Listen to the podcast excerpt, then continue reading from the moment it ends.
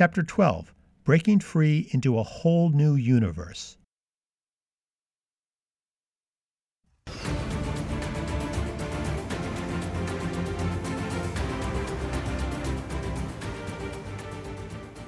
Imagine you live in this world that exists at the bottom of a deep, deep lake. When you're born into this world, you're given oxygen supplied from a hose that goes deep into the ground. It's your lifeline. It's how you survive.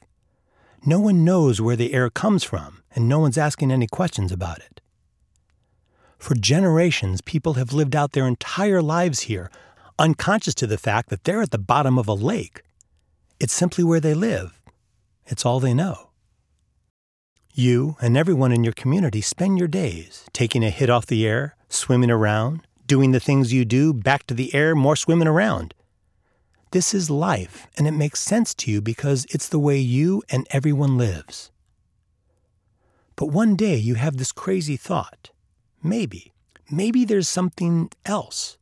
Maybe there's a different way to live. It seems crazy, so you try to push that thought as far out of your mind as you can, but it keeps coming back. For years, you struggle with this idea of being free, to be able to swim as far away as you want, to live your life on your own terms. You don't even consider sharing this with anyone else because certainly you'd be labeled insane. They'd lock you up till you came to your senses. But the thought grows, and eventually you know you'll have to take action on it. And then one morning, you just decide this is the day. Today, I'm going to be free. You take a big hit of oxygen and you let it go. You look at the hose just floating there, bubbling.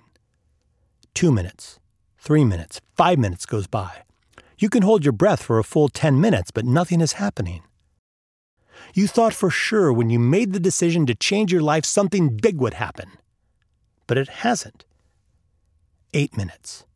You start to panic a little bit. Maybe this wasn't such a good idea. Maybe being free isn't all that important. You think maybe you'd better grab the air again, go back to the way things were where it was safe. No, you're committed. But what's next? In this near panic state of mind, you do something you've never done before. You look up and you wonder what's up there. No one's ever gone up there, it's too far away. Everyone who has tried started, soon ran out of air, and quickly came back down to the oxygen, espousing cautionary tales, dissuading others of such a foolish endeavor. But you think maybe in the up is everything you've been wanting, or maybe in the up is death. All you know is you just can't live like this anymore. You have to try something, something new. You take one last pull of the air, ripping the hose from the ground, making sure you can never return to it. Other people from your community look on with horror by what they've just seen. They try to stop you, but you swim away. Up. You look down, watching your community get further and further away, smaller and smaller, into the darkness. You swim harder, and soon you realize you've passed the point of no return. You can feel in your body it's starting to run out of air, Lactic acid attacks your muscles and they start seizing. The pain is horrific, but you push harder and swim faster.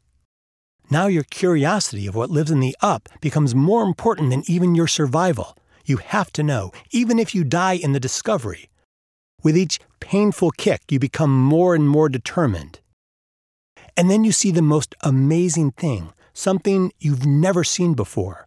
The world above you, the up, is bright with light and has a strange sort of undulating sky. It's 30 feet away. Your air is almost gone. You wonder, can I make it? You push harder, 20 feet away. Now the pain is overwhelming. You can't even feel your legs. You convulse and seize, but you keep swimming. Five feet away. If this is the end, you must know what's up there before you die. A foot away, you thrust your arm forward and your hand goes straight through the sky. You feel something you've never felt before. There's nothing around your hand. The sensation is so startling you pull it back down, but then you breach the surface. Still holding your breath because it's all you know, you look around at this beautiful, lush world the colors, the sounds, the sun on your body. It's the most amazing thing you've ever witnessed. You know that death is just a moment away, but you have to look for one more second. And then that's all. You open your mouth, ready to die. but you don't. Your lungs fill with clean, abundant oxygen, and it's everywhere. you hyperventilate, but slowly, slowly, your body calms down. The muscles that were oxygen starved surge with deep, red blood cells to every extremity. The lactic acid dissipates and fades. You feel peaceful, and you look around and you just breathe.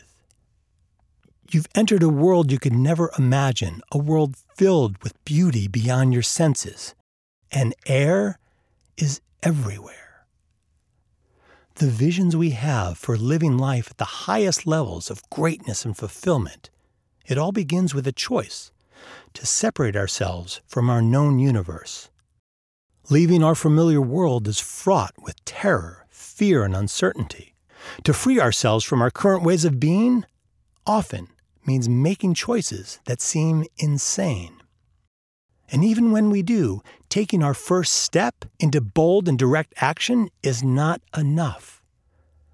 Taking action does not guarantee us confidence or certainty or guarantee success. In fact, failure to achieve our vision is always the most likely outcome. Starting a journey that will most likely result in failure is its own brand of insanity. And yet, this insanity is a full on requirement for pursuing our greatest selves. In the history of human civilization, every achievement of inspired greatness took this same treacherous path. Because there is no other. It's the only way. Just like you, our friend at the bottom of the lake had a sense for a greater way of living. He had no direction to it, no formula for success, just a, a sense. In order to find it, he had to let go of everything, potentially of life itself. The risks were overwhelming. The evidence and logic to not do it were powerful. The people he loved and trusted begged him not to, and yet he chose to take action nonetheless. The next greatest version of ourselves is always out there, waiting for us. Getting from where we are to where we want to be is forever the most perilous of journeys. You will never feel ready to begin it. You will never feel certain you're headed in the right direction. You will have a strong urge to give up, to turn back, to concede. And you may not know for a very, very long time if this journey of yours was the correct one to take at all. I tell you this not to dissuade you from your path, but to offer you the most gentle of guidance. Be kind to yourself when stepping into your greatness. Be even kinder when things don't go the way you hoped. Be kinder still when the big public failures show up, and they will. Be kind in all these things because when it seems as if devastation has its grip around your throat and your soul is being crushed.